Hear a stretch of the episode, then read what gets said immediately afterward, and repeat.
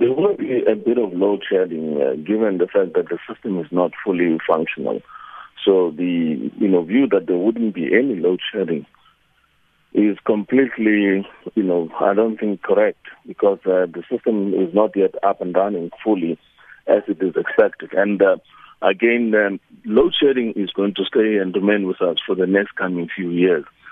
The Eskom program, in terms of power station maintenance, aspect of maintaining, keeping it up to order, has not been fully done. And the current indications of what we're told is actually just a PR publicity work, because what they've been doing is they've been going on overdrive in terms of using spare capacity, particularly on emergency generation, in order to close up the gap.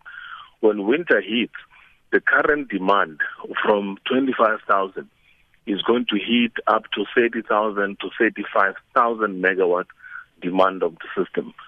If the power stations that have been shut down are not back into line, we're going to have a massive problem with regards to shortage of electricity. Mm-hmm. So what solutions, in your opinion, are needed at Eskom to deal with the current failure to adequately supply power to us? Look, at this stage, they have to focus a lot on the current power stations that are shut down. There are units that are not working within, particular power stations within Eskom. Those units need to be brought back into line. There has to be urgent repairs of particular units within the power stations.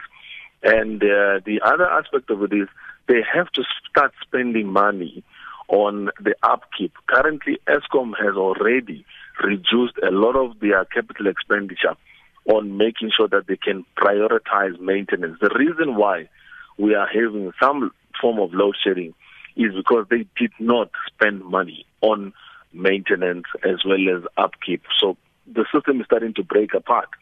So they have to go into emergency repairs, they have to go into emergency maintenance, they have to go into ensuring that they can keep up the lights. So they are sitting with a crisis which was created literally.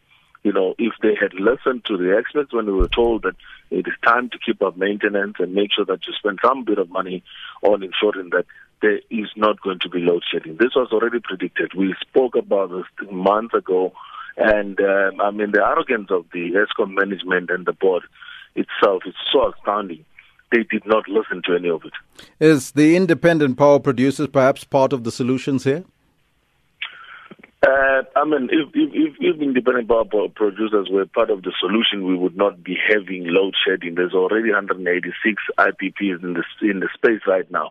None of them are producing anything related to 1,500 megawatts. Eskom is already consuming, according to payment from what they've procured, 4,000 megawatts of independent power producers. But because of the nature of that power, there is no utilization of that power. They are producing around 1,000 a day given, and it's not even pumped into the system because you cannot feed it into the old grid that Eskom is sitting with, which is a high-voltage grid.